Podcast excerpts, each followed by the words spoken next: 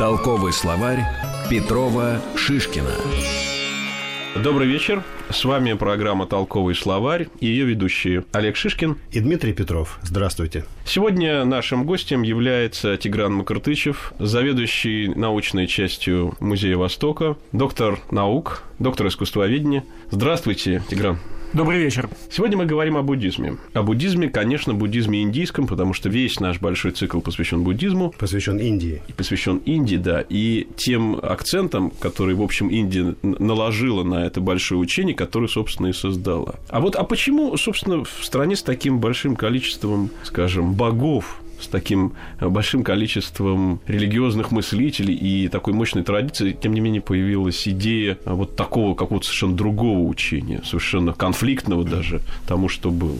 Ну, начнем с того, что буддизм, конечно же, первоначально не был религиозной системой. Это было этико-философское учение. А больше того, я скажу так совершенно крамольную мысль, что когда мы говорим о индийский буддизм, то, с моей точки зрения, это очень маленькая часть вообще буддизма в настоящее время. Несмотря на то, что он возник в Индии, и родиной буддизма является Индия, но индийский буддизм нынешнее время, это какая-то абсолютно маргинальная часть. Больше того, в современной Индии, если человек будет, представляясь вам, сказать, что он буддист, то, скорее всего, он принадлежит какой-то низкой варновой категории, и он принял буддизм для того, чтобы выйти за рамки вот этой традиционной системы ценностей, которые определяют положение человека в обществе. Поэтому в настоящее время буддизм в Индии, ну, это, так скажем, такая дань глубочайшей традиции. А что касается самого буддизма, то его появление связано с кризисом, который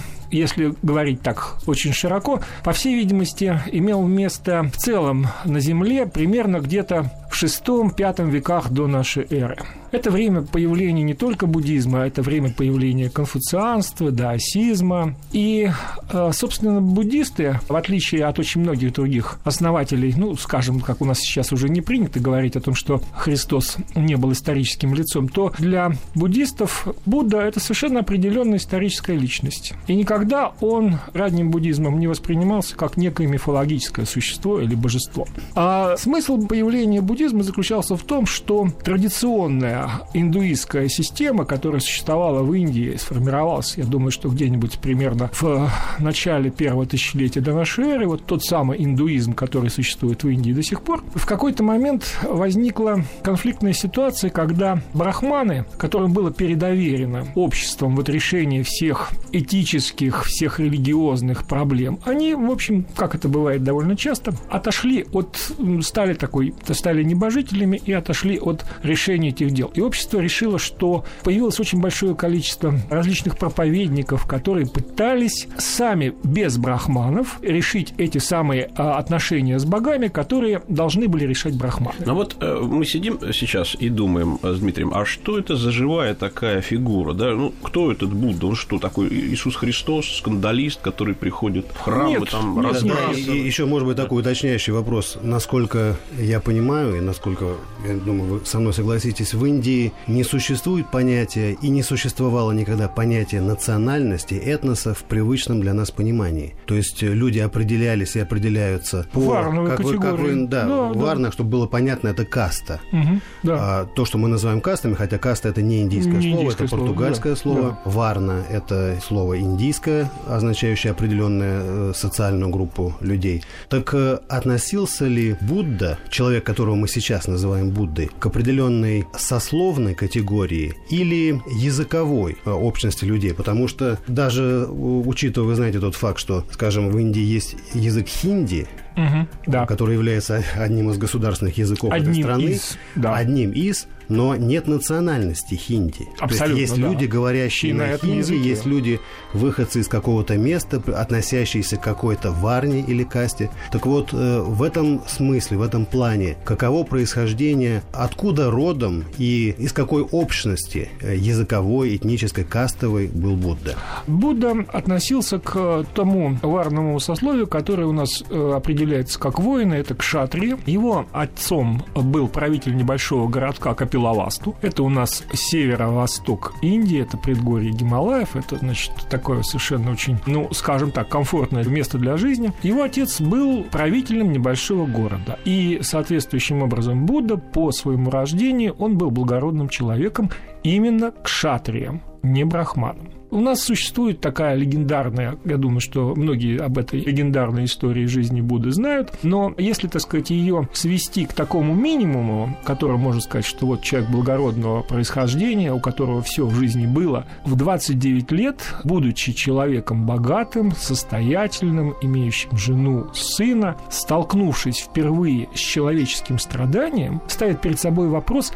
а как же избавить людей от страдания? Вот э, с моей точки зрения, я поскольку мне приходилось довольно много заниматься буддизмом, в юности для меня это произвело просто неизгладимое впечатление, потому что человек вдруг поставил перед собой проблему, которая его впрямую не касалась. У него все было. У него был дворец, у него была красавица жена, у него был маленький сын прекрасный, у него были слуги, у него все было. Но столкнувшись с проблемами других людей, он поставил перед собой задачу решить проблемы других людей.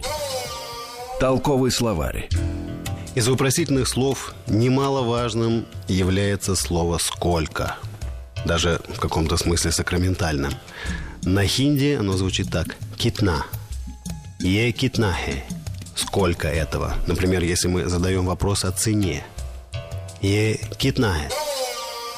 Вот, кстати, вот это по-индийски или все-таки это не по-индийски? Вот? Ну, я думаю, что это такая классический архетипический тип мифологема а, человека, который выступает за других. Достаточно это... общечеловеческое. Я думаю, что да. И, конечно же, возвращаясь к тому, как появился буддизм, смысл заключается в том, что вот Будда был человеком, который, собственно, э, многие специалисты по буддизму, особенно индологи, они называют буддизм реформированным брахманизмом. Собственно, что является реформой? Формой. Ведь фактически Будда, то учение, которое он предлагал, как я уже говорил, не являлось религией. В Индии традиционно существовало представление, так сказать, э, ну, собственно, это делает эту страну такой уникальной, в том плане, что человек вот в этой варновой системе имеет при этом еще и, так сказать, некую бесконечность перерождений, абсолютную бесконечность. И в этой бесконечности он э, может, э, в зависимости от своих деяний, он может занимать самые разные места в этом то есть подниматься выше, опускаться ниже, становиться Богом. Причем божество и человек, они равны между собой, и, так сказать, человеческая и божественные сущности. Ну, в общем, так сказать, в Индии не делается между ними различий, кроме того, что у божества есть какие-то преимущества, ну, очень, так сказать, относительные. А Будда, когда обратился к той проблеме, как же избавить людей от страдания, он прежде всего обратился к тому, что необходимо прервать это колесо перерождений, колесо сансары. А вот, Тикран, все-таки вот тема страдания – это вот такая вот, тем не менее, очень важная часть э, этого учения, да, потому что ее нужно было обнаружить, это страдание. Вот, допустим, я вот по себе скажу, мне было там 8 или 9 лет, и очень популярны были в нашем доме ходить смотреть на похороны, потому что ну, очень много людей, людей хоронилось в то время. Ну, и, старую, я думаю, что и сейчас старую, хоронят однажды, не меньше. И однажды меня просто охватила истерика. Я реально заплакал, мама подбежала, что случилось? Он говорит, я сказал, знаешь, мам, я вдруг понял, что все умрут. И вот все умрут. И вот меня вот это одолела, эта мысль. Но это я был, да, я, я же не стал Буддой, да, а Будда, тем не менее, сделал из этого далеко идущие выводы. Я думаю, одного вполне хватит. А, ну, да, да, да, да, да. Причем, больше того, надо сказать, что с точки зрения индуизма, твое выступление по поводу, что я умру, это было как бы, ну вот, абсолютно бессмысленно, потому что ты не умрешь, а, значит, в зависимости от того, как ты себя ведешь, ты в следующем перерождении окажешься там, ну, скажем, То есть не божеством. Ну, да, да, тут это, в общем, процесс точки зрения буддизма я тоже попадаю в эти в животные, в растения. Это не с точки зрения буддизма, а с точки зрения индуизма. А с точки зрения буддизма твоя задача как буддиста, если ты, наконец, приобщишься к этому учению, то твоя задача как раз сделать остановку. Освободиться это... от череды перерождений. Да, да, поставить точку, поставить точку в сансаре. Дело в том, что божества, оказывается, страдают, люди страдают, камень при дороге страдает, животные страдают, страдают по разным поводам. От неразделенной любви, от разделенной любви, от голода, от холода, от жары. От... То есть наша вся жизнь в каких-то вещах. То есть у нас что-то хорошо, но следующим будет чуть-чуть дальше, будет плохо. Ну, вот, ну, доктор, скажите, а как мне вот справиться с, с этой невзгодой? Да? Что я должен сделать вот такое? Ну, прежде всего, я не доктор, но э, могу сказать о том, что именно это одна из причин, по которой буддизм сейчас необыкновенно популярен. Он популярен потому, что буддизм предлагает систему, в которой человек пытается встроиться в общество вне зависимости от этого общества. Это очень важно, и это делает буддизм, буддийское учение, вот в очень широком смысле. У нас, конечно, специалистов по буддизму мало, но они воспринимают буддизм как некую социальную, психологическую такую вот модель, которая позволяет в современном жизни, так сказать, устояться. Но, возвращаясь к жизни Будды, так вот, человек этот в 29 лет принимает решение, что он, значит, займется решением вот этой вот проблемы человеческих страданий, и он покидает свой дворец, он же он принц, он э, принц Сидхартха, и он принимает, когда он, значит, уходит из дворца, он принимает другое имя. Он принимает родовое имя Готама. И пере... вот, вот сейчас он становится Буддой? Вот нет, нет, нет, нет, нет, нет, нет. Он не становится Буддой, он становится отшельником. Он становится человеком, который встает на путь поиска. Ведь Будда это даже не имя. Да, это определение, да, которое получил человек. Который пробудился. Да, и пробудился. Тут есть, и тут есть какой-то корень. Безусловно, да. Будить Здесь буддизмом. Это общность вот этого корня человека, который пробудился, который увидел истину и понял, что до этого он фактически спал. Да, и не только он, так сказать, и человечество спало. Спал духовно, конечно же. Ну, безусловно, конечно, хорошо, так сказать, выспавшись, будить буддизмом. Но я думаю, что эта тема, конечно, э, затрагивает и следующее, так сказать, как вот он в течение следующих семи лет он э, занимался различными тренингом и подготавливал себя к тому, что вот, называется просветление и достижение вот того самого буддизма. Ну что же, Тигран, спасибо вам за эту часть нашей беседы, а так как сейчас произойдет перерыв, и мы вернемся к продолжению нашего разговора о том, что такое индийский буддизм.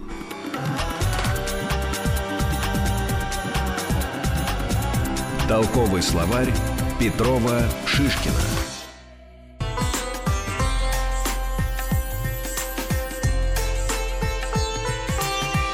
Толковый словарь Петрова Шишкина.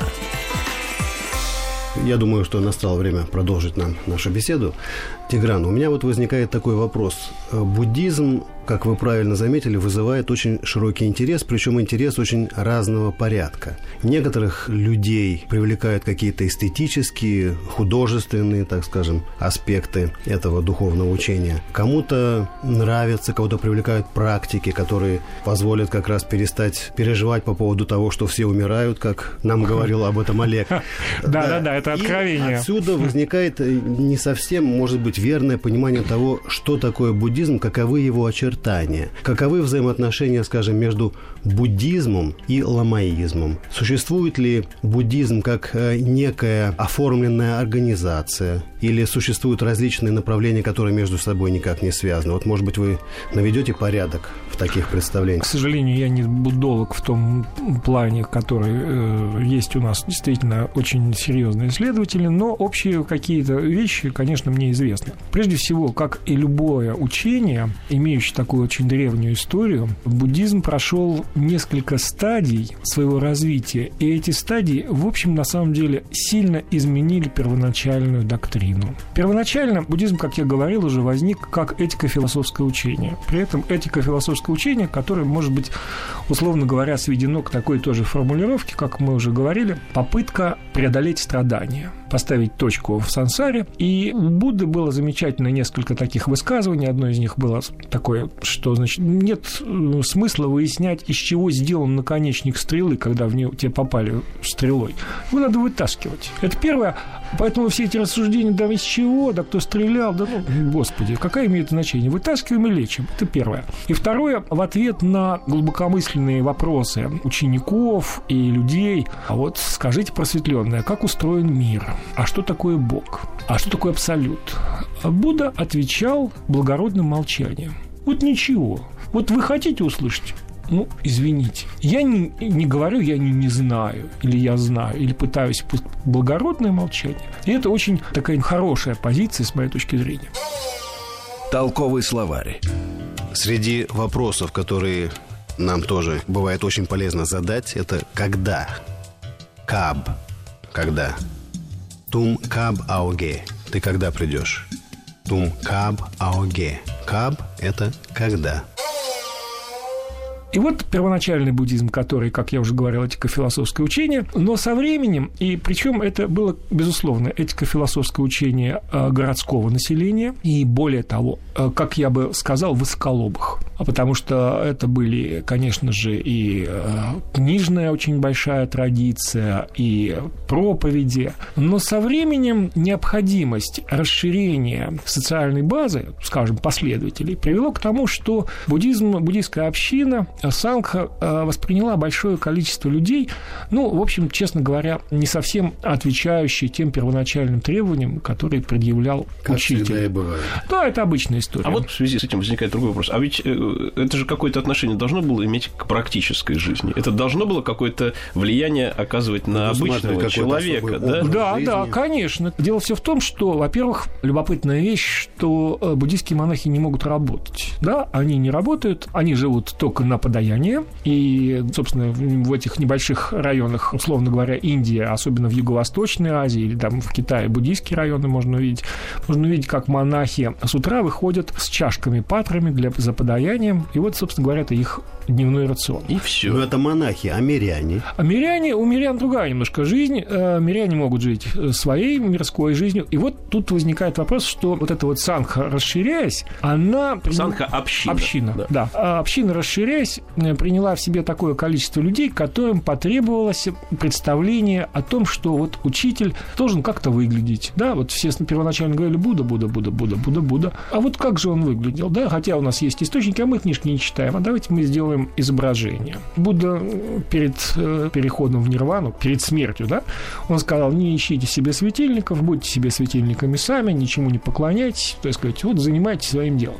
Сразу после смерти, после кремации у нас появились специальные сооружения, в которых, так называемые ступы, в которых сохранялись части праха Будды. Потом пошла мультипликация этих реликвий, их становилось все больше, больше, больше, они делились, делились, делились.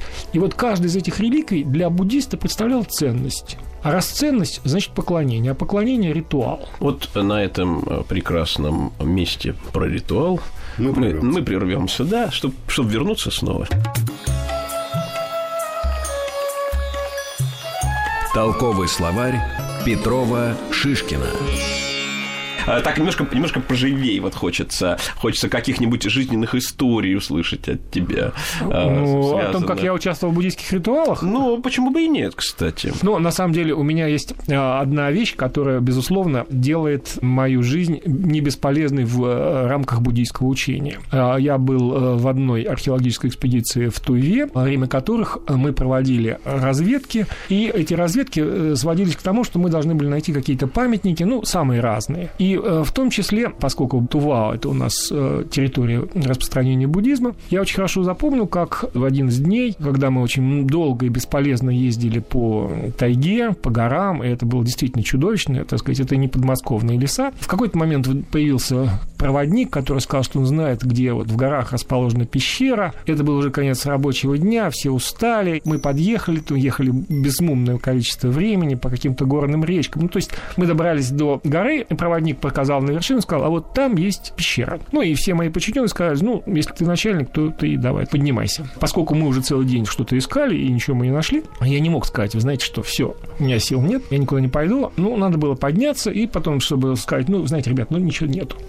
И вот я лез а, на эту гору, я думал о том, что надо бросать курить, я не курю, о том, что надо заниматься зарядкой, я хоть занимаюсь зарядкой. И в какой-то момент я даже обогнал проводника, и поднимаясь уже к вершине, вдруг я увидел, действительно, там есть какая-то вроде как пещерка, не пещерка. Через какое-то время я оказался возле этой небольшой пещеры, где я обнаружил ящик деревянный, в котором были буддийские рукописи. Это буддийские рукописи были спрятаны во время какого-то из погромов буддийских монастырей начала 20 века. А потом мы эти рукописи все собрали, мы передали их Камбаламе, то есть главе буддийской общины Тувы. И вот теперь я точно знаю, что мое предназначение в этом мире было связано с тем, что я должен был вернуть спрятанные буддийскими монахами в каком-то 20 там, каком-то году из разграбленного монастыря вернуть рукописи. Не могу не спросить, на каком языке были эти рукописи? А, это были рукописи, это был тибетский, это был китайский. На самом деле, я, конечно, не специалист по языкам, но, в общем, так сказать, как-то разобрался. А вот, поскольку пришлось, значит, эту гору действительно книг разобранных как-то разбирать по, а, значит, там были и рукописные, были ксилографы, фотографы с очень хорошими, интересными были рисунками, были великолепными. То есть вот такая э, живая история моего, э, ну, помимо того, что я копал буддийские памятники в самых разных частях Центральной Азии, значит, и в Китае, и в Средней Азии. Ну вот возникает такой вопрос. А все-таки буддизм, несмотря на то, что он родился в Индии, из Индии он был исторгнут. Он был э, Здесь, конфликтным, да, да, да. конфликтным мучением. Нет, он не, он был на самом деле, э, вот это тоже, э, я называю э, его экспортным вариантом. Это не индийское учение, безусловно. Почему, вот, кстати, оно не индийское учение? Оно же в Индии создано. Индуизм перемолол буддизм. Индуисты со своими, так сказать, вот представлением, то есть буддизм все-таки более высоколобое учение учения, чем просто индуизм. Да, ну мы можем еще вспомнить, где появилось христианство и какая религия. Ну, оно тоже пришло в Индию, между прочим, в конце, в конце концов. Нет, Помада. я говорю о том, что религия может появиться в одном месте, а распространиться совершенно в другом. Да, и, конечно же, э, значит, э, ну там, собственно, э, уже на первом соборе было сначала буддийском вопрос о кодификации учения, на втором соборе было принято решение о миссионерской деятельности. И у нас есть два потока, тоже очень как-то странно все складывается вкладывается в буддизме. А дело в том, что буддизм – это э, учение, которое нужна прочная социальная и экономическая база. И придется повторить вопрос. Все-таки существует какая-то общая организация глобального или национального уровня? А, нет, нет. И, значит, э, у нас есть ранний буддизм, потом где-то в первом веке у нас примерно в нашей эры формируется вот из э, раннего буддизма появляется то, что называется Махаяна или Большая колесница, которая оформилась уже как религиозное учение. Примерно где-то в конце 4 начале 5 века у нас формируется алмазная колесница Ваджраяна, но вот организации как таковой у нас нет. А у нас есть государства, которые были, принимали буддизм как основной, и в, в этом случае, так сказать, это становилось такой э, социальным рычагом. А что, а что такое ламаизм? Ну, я думаю, что ламаизм это у нас его называют северным буддизмом довольно часто. Фактически мы имеем это, так сказать, Ваджраяна, а в более позднем варианте. И, конечно же, ламаизм нам известен, так сказать, это Монголия, это та же самая Тува, Бурятия. А у нас есть ламаизм. Тибет. В... Да, конечно же, Тибет, но Тибет это все-таки, я бы сказал, что Тибет совершенно особая категория. Это у нас теократическое государство. И... В изгнании. Ну, сейчас в изгнании. Я думаю, что мы не будем касаться этой темы. Хотя я думаю, что вот я знаю, что Олег встречался с Далай-Ламой, я встречался с Далай-Ламой. Ну, да, это потрясающая фигура, это глава огромной церкви церкви и личное вот, обаяние. Вот поэтому, да. поэтому я, собственно, и спросил, существует ли некий аналог церкви или формальной Нет, нет, нет, я думаю, что он существует как духовный лидер, да, угу. и как бывший теократический глава государства. Вот именно в, в этом плане, потому что там он рассматривался в двух ипостасях, как духовное лицо и как лицо вот это вот духовное, которое еще и обладало некими административными ресурсами. Толковый словарь. Среди вопросов, которые очень часто можно слышать в Индии, э, они не обязательно будут относиться именно к вам. Вы будете слышать их везде и всегда. Это извечный вопрос «Зачем? Почему? Для чего?» На хинди он звучит так. Кьон. Кьон. Зачем? Кьон.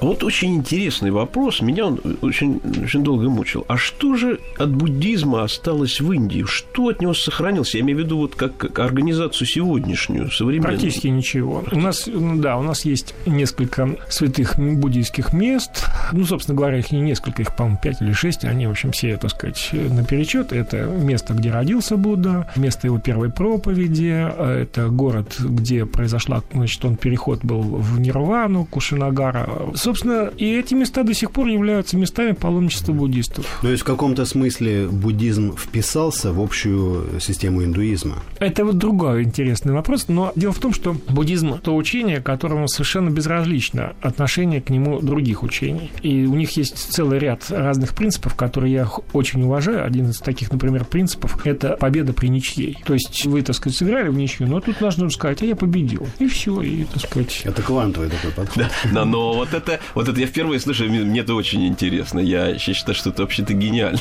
Нет, ну в буддизме, в буддизме много таких э, принципов, которые, в общем, вот, помогают вот, жить. Тигран, вот сейчас нас слушает определенное количество радиослушателей. Вот э, вы же кладезь этих э, буддийских, житейских каких-то сентенций. Какие бы вот навыки такие буддийские могли бы пригодиться человеку в трудной ситуации? Вот, вот что бы ему мы могли бы посоветовать? Вот, То есть это опять вопрос научите как жить? Да, вот, вот да. А лучше помогите материально. Но это буддизм вообще таких вопросов не ставит, а, наверное. Э, нет, конечно, буддизм таких вопросов не ставит. Я не знаю, давать советы по поводу, собственно, э, о том, как жить, э, в общем, с моей точки зрения, достаточно бесперспективно. То есть каждый живет и каждый наступает на те грабли, так сказать, идет по этим граблям. Общее, вы обратите внимание, почему, например, людям нравится буддизм. Ну, вот вы, когда вы говорили относительно того, что вот этически, да, или как-то сказать, или в искусстве, эстетически, эстетически да, да, да. Нравится потому, что лицо Будды, оно умиротворено и имеет улыбку. Улыбайтесь. То есть барон Мюнхгаузен в каком-то смысле продолжим. Безусловно, конечно, конечно. Относитесь ко всему толерантно. Дело в том, что в буддизме же нет э, смысла, так сказать, вот, например, ереси понятия. Да, высказал и высказал. Это твоя точка зрения, это моя точка зрения. А вот я знаю такую притчу о Марпе. Марпа такой очень известный был проповедник, ламаистский. Да, да, да. И, вот. И, и, и Марпа, конечно же, как всякий буддист, учил, что жизнь – это иллюзия. И его слушали его ученики. Вот. И однажды у Марпа умер сын. И Марпа встал, впал в состояние невероятного страдания. И один из учеников э, спросил учителя, ну а как же так? Ты же мне все время говорил про иллюзии, что все это иллюзия. И Марпа сказал, ты знаешь, да, вот мир – это иллюзия, но смерть моего сына – это сверхиллюзия. Нет, нет, нет. Тут есть очень тоже любопытная вещь, которая относится к более раннему, конечно, буддизму, чем жития Марпы. Это уже позднее. В раннем буддийском искусстве есть изображение пары нирваны. То есть, фактически, окончание, э, логическое завершение учения. Будда умирает, но это не просто смерть, это переход в нирвану, в то состояние, о котором ну, у нас написаны тома, и объяснить, что такое нирвана, довольно сложно. Ну, назовем Но это, это духовное состояние. Это, не, это даже нет, это не духовное состояние, это аннигиляция. Это нет ничего. Всех состояний. Да, да, это нет ничего. То есть, я не знаю, что такое пустота, да, но вот это вот пустота, пустота. Но вот, это, вот нирвана – это пустота? Вот э, как, нет, как это переводится нет. вообще? Не бытие. Не бытие, да, да. А уже, так сказать, я еще раз могу сказать, что посвящены, вот, собственно, э, определению нирвани, и, так сказать, определены, посвящены тома, просто тома. Так вот, ранние изображения вот пары нирваны, они изображают учеников, да и поздние, в жутких страданиях. Слушайте, товарищи, друзья, ваш учитель, он исполнил, он достиг того, к чему он стремился. Что же вы так переживаете? Что же вы так переживаете-то? Да. Поэтому это вот эти моменты довольно сложные. И кому-то суждено попасть, достичь нирваны, а кому-то нет. Все-таки попасть. Оговорка. Ну, наверное, наверное... Попасть в нирвану. Да. Наверное, мы все в нее каким-то образом попадем. Нет, точно нет. Но, но так точно нет, что мы все в нее не попадем. Раньше, вот, вот, вот на этом точно нет. Мы на некоторое время прервемся. И задумаемся. И задумаемся.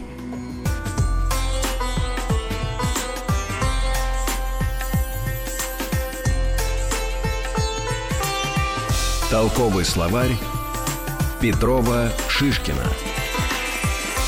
Ну, что ж, мы вернулись из нашей паранирваны Да, э, в мир. по- подумав о нирване и паранирване, я все-таки вернулся к еще одному достаточно практическому вопросу, который может у многих слушателей вызвать интерес.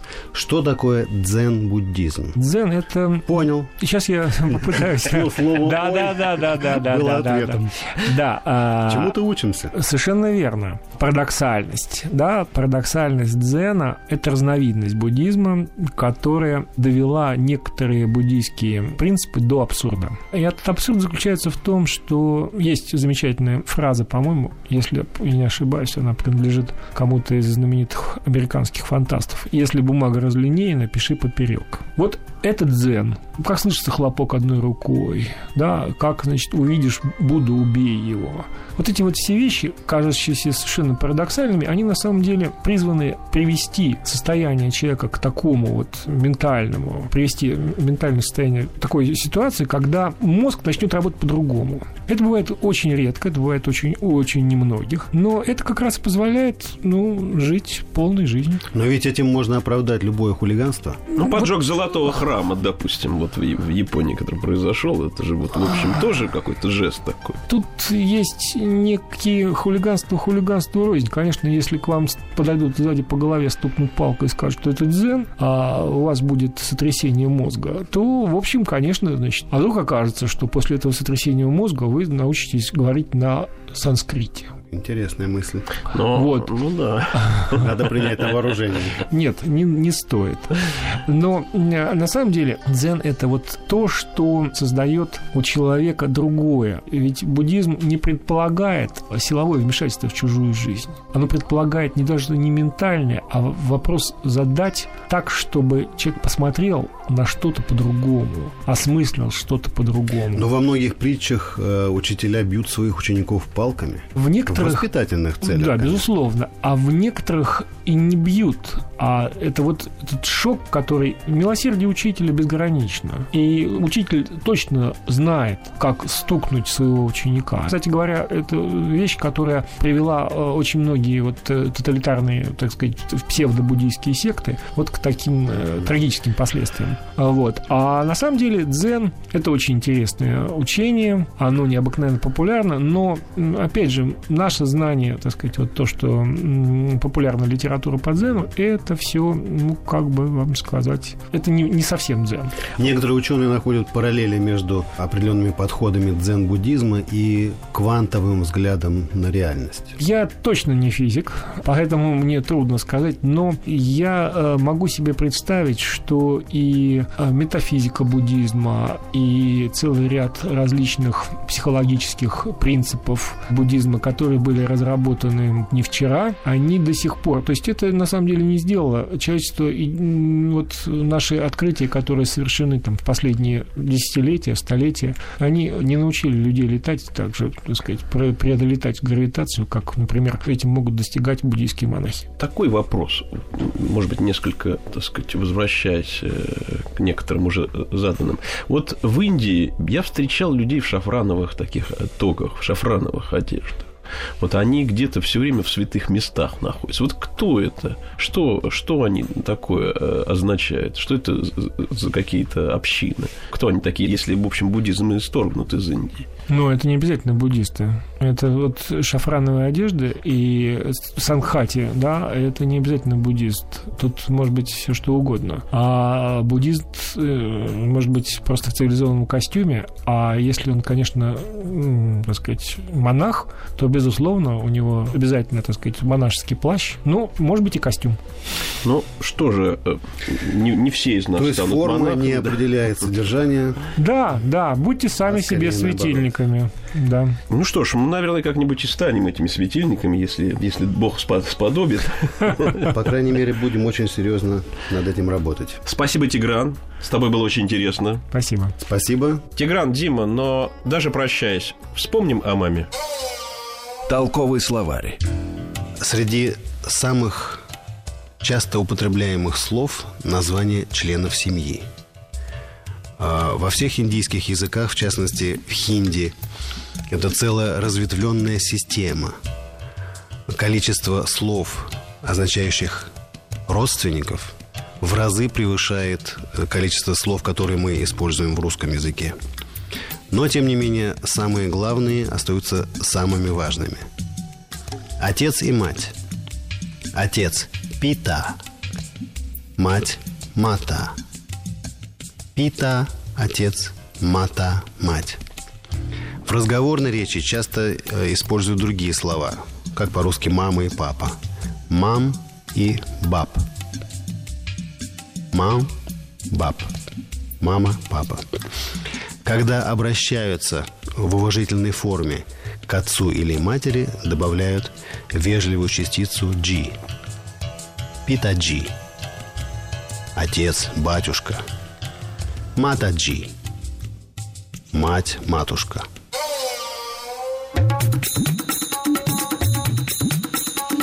Толковый словарь Петрова Шишкина.